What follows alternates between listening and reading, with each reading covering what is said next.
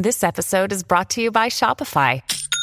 Forget the frustration of picking commerce platforms when you switch your business to Shopify, the global commerce platform that supercharges your selling wherever you sell. With Shopify, you'll harness the same intuitive features, trusted apps, and powerful analytics used by the world's leading brands. Sign up today for your $1 per month trial period at shopify.com slash tech, all lowercase. That's shopify.com slash tech.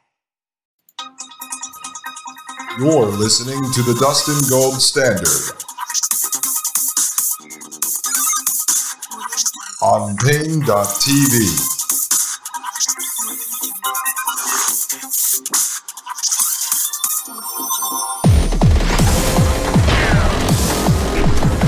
All right, ladies and gentlemen, it is time for some mind control experiments. I am Dustin Gold. This is the Dustin Gold Standard. And you are listening to Paine.tv slash gold, folks. You know what the crazy part was? This guy, Gottlieb, Jewish ancestry, folks. There's some information out there. I won't get into it today, but you ask yourself, how does this man go and do the very things that were supposedly being done to his own people, to his own peeps, folks. Like Yuval Noah Harari and Henry Kissinger and George Soros. It just baffles my mind, folks. Baffles my mind. All right. Let's continue with this. I'm going to get through this and I'm going to show you where this links up with what we're doing here. This section on how these experiments were unsupervised. Gottlieb operated almost completely without supervision. Now, this, I don't buy it. All right. They're giving him money, they're letting him buy up all the LSD. They're helping him set up bogus foundations. He obviously did not do that himself. They are setting him up overseas with these uh, secret detention centers that were torture sites in various countries across Europe and Asia, and uh, obviously funded. And he's running mind control experiments and bringing in drugs and then distributing the drugs across the country.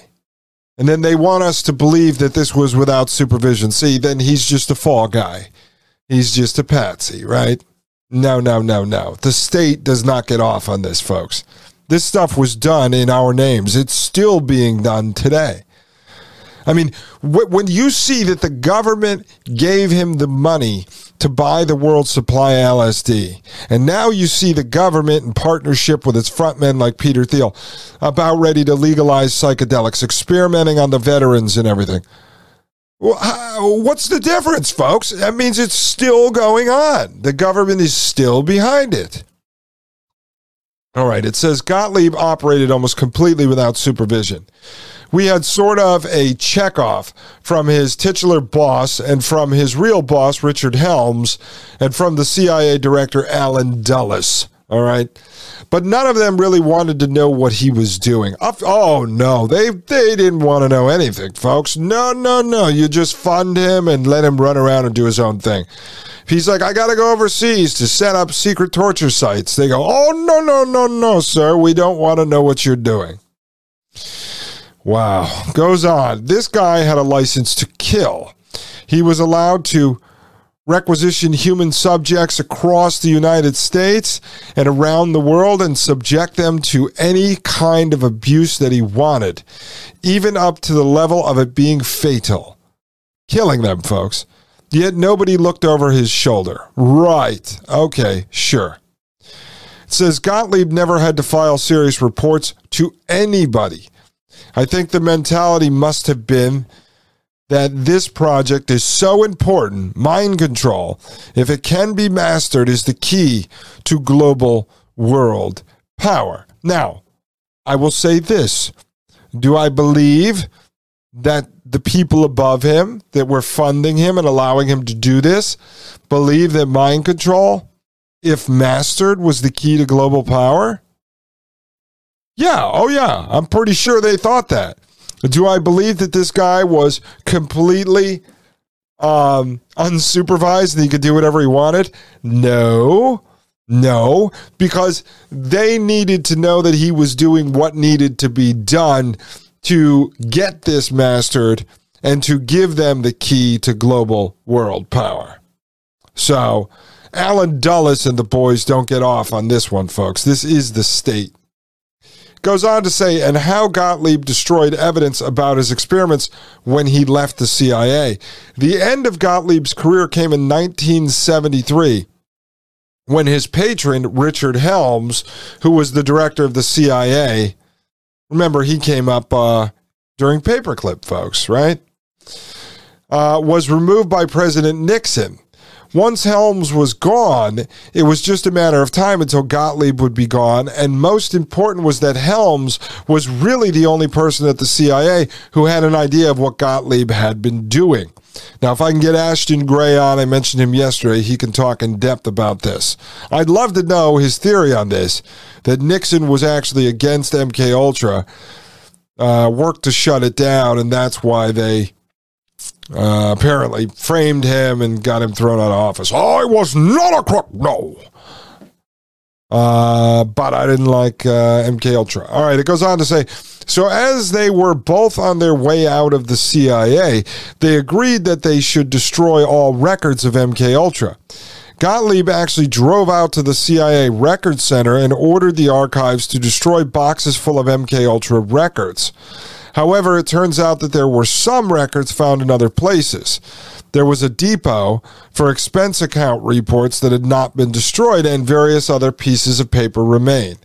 So there is enough out there to reconstruct some of what he did but his effort to wipe away his traces by destroying all those documents in the early 70s was quite successful. See, so he was operating in secret. This is the official narrative.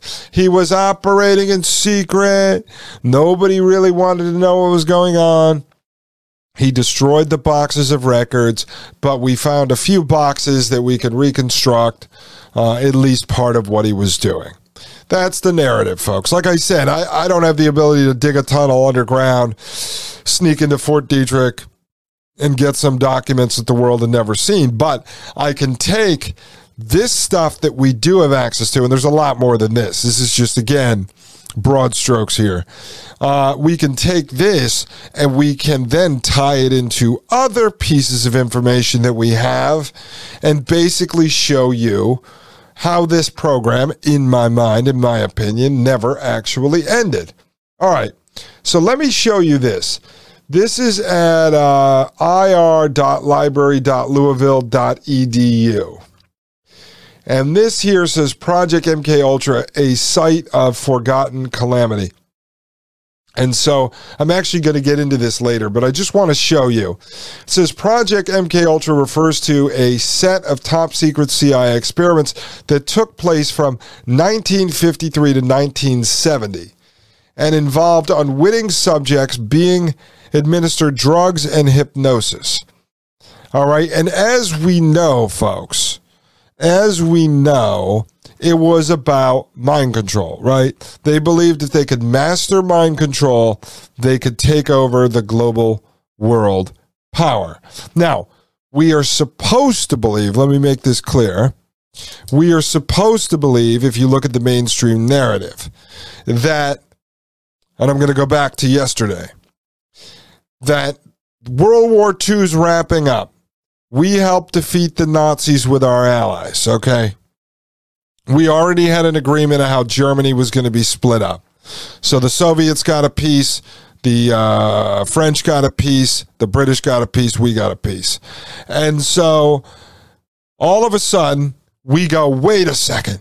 The Soviets might start hiring these Nazi scientists and engineers to help them develop weaponry and run Frankenstein technology.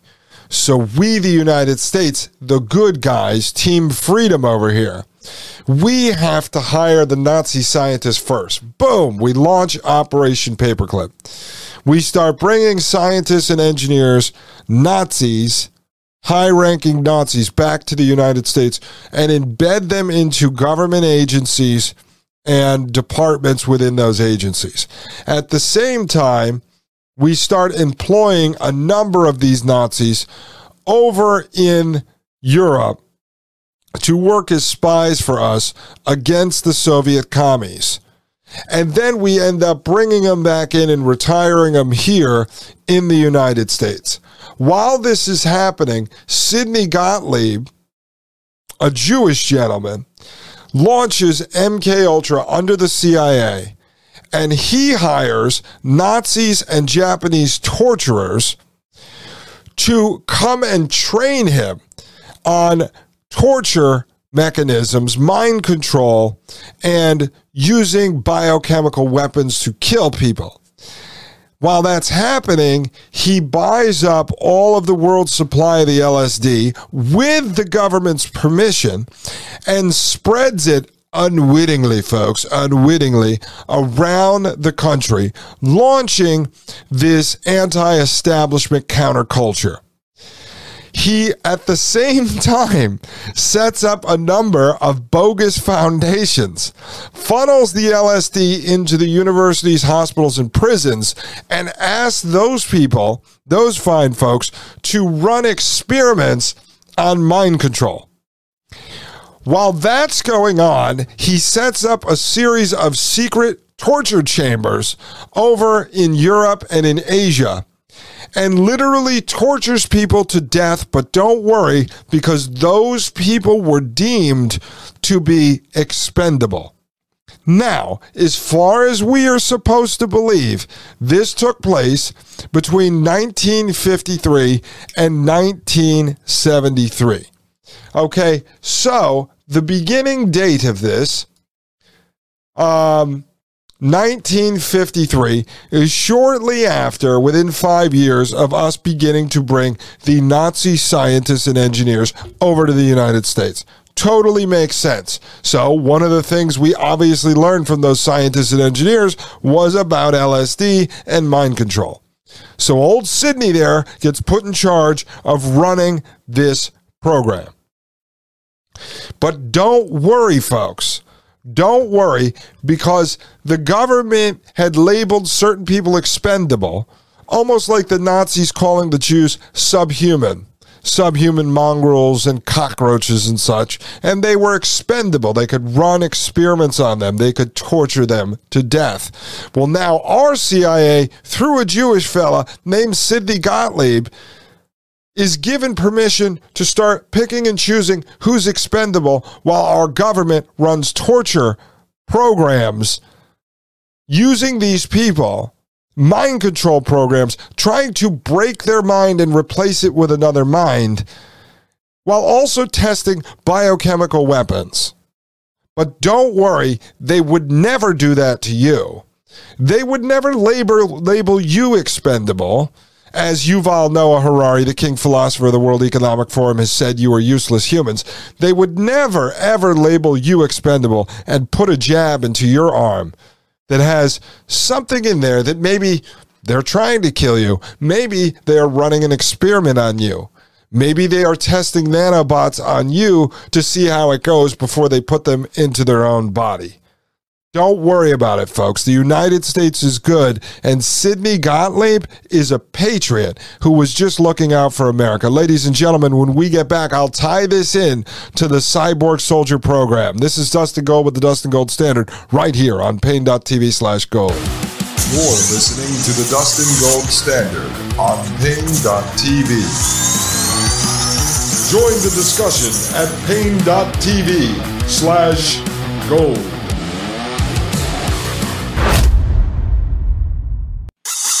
You're listening to the Dustin Gold Standard on Paine.tv.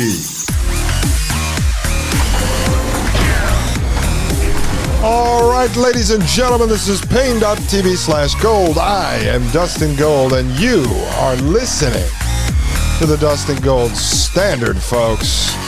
And we are connecting the dots here bringing you from Operation Paperclip right up to the Cyborg Soldier program. So let me just remake that point. Not the long timeline I just gave you, but the point about, uh, again, we're over at ir. library.louisville.edu. But just right here where it says the top secret CIA experiments that took place from 1953 to 1973. All right. So 53 to 73, Gottlieb is running around doing these torture experiments, MK Ultra mind control. All right. Now, let me just show you. This is just interesting. So it says it starts in 1953. And we'll go down this road eventually when we get into depth on this stuff. But we have right here DARPA was founded in 1958. Now, have I looked into whether or not DARPA being founded in 1958 connects it all to Sidney Gottlieb's MK Ultra? No, no, I haven't. I'm starting to work on this, but I just want to show you how my brain works here. So I go, okay, Gottlieb starts in 53 with the mind control experiment stuff, which we obviously got the information from the Operation Paperclip Nazis. And then it's admitted to that uh, Gottlieb brings the Nazis and the Japanese torturers in to teach him about how they tortured people and how they killed them. So we look at 1958, DARPA starts, okay? Now, we're going to just go right over here to the DARPA website. I've showed you this before, but this is DARPA, Defense Advanced Research Projects Agency. So I'm at DARPA.mil, that's military, DARPA.mil. And this is the DARPA, uh, DARPA and the Brain Initiative. We talked about this before. Okay, I gave you an introduction to the Brain Initiative, and I owe you a deep dive. But I just want to show you something. The White House announced the BRAIN Initiative in April 2013. Today, the initiative is supported by several federal agencies, as well as dozens of technology firms, academics, institutions, scientists, and other key contributors to the field of neuroscience. DARPA is supporting the BRAIN Initiative through a number of programs, continuing a legacy of DARPA investment in neurotechnology that extends back to the 1970s. Okay, so what do we have?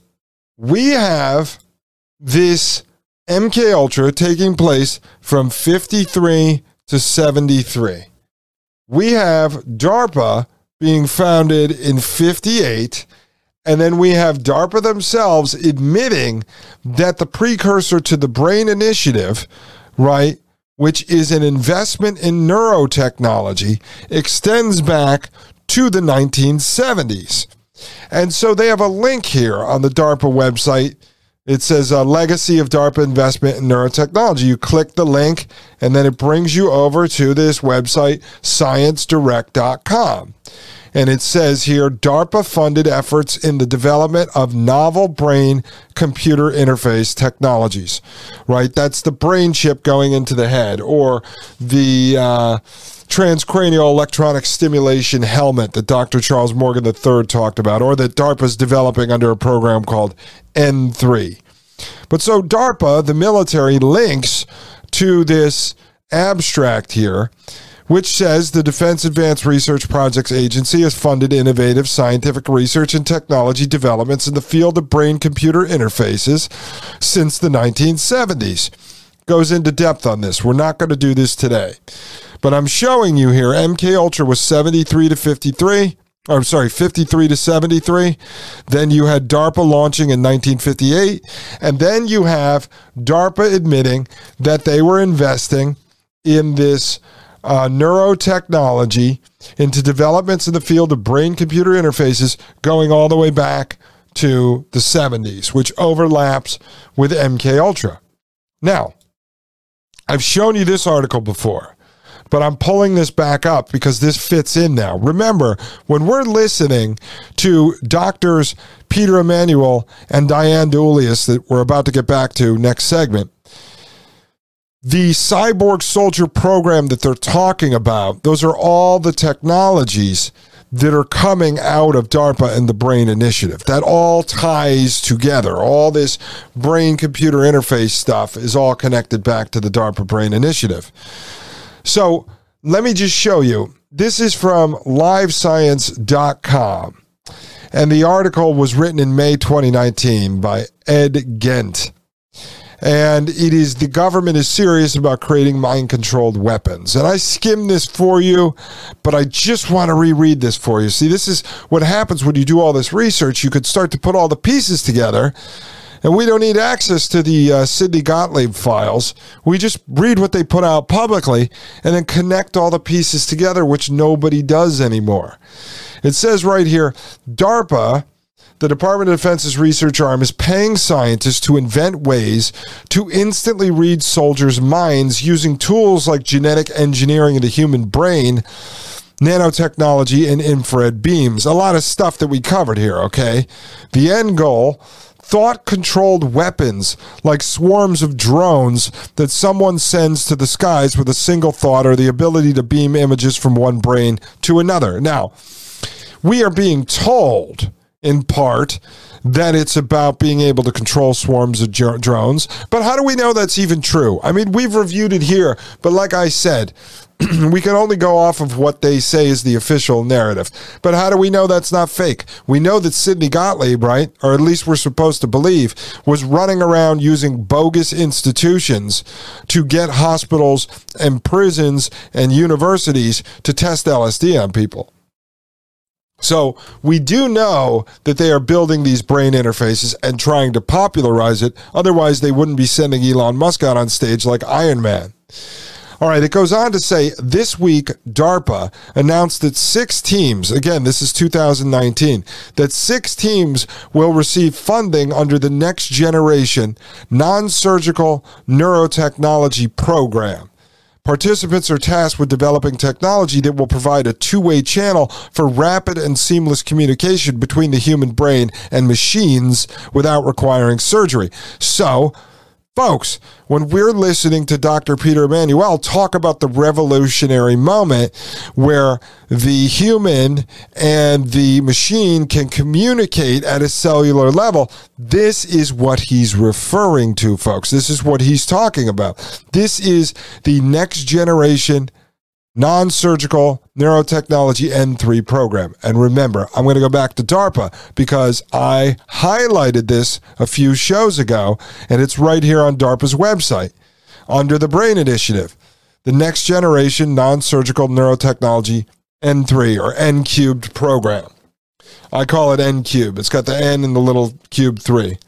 And that's basically the transcranial electronic stimulation device that we watched in the presentation by Dr. Charles Morgan III that he gave to the West Point Academy cadets and faculty.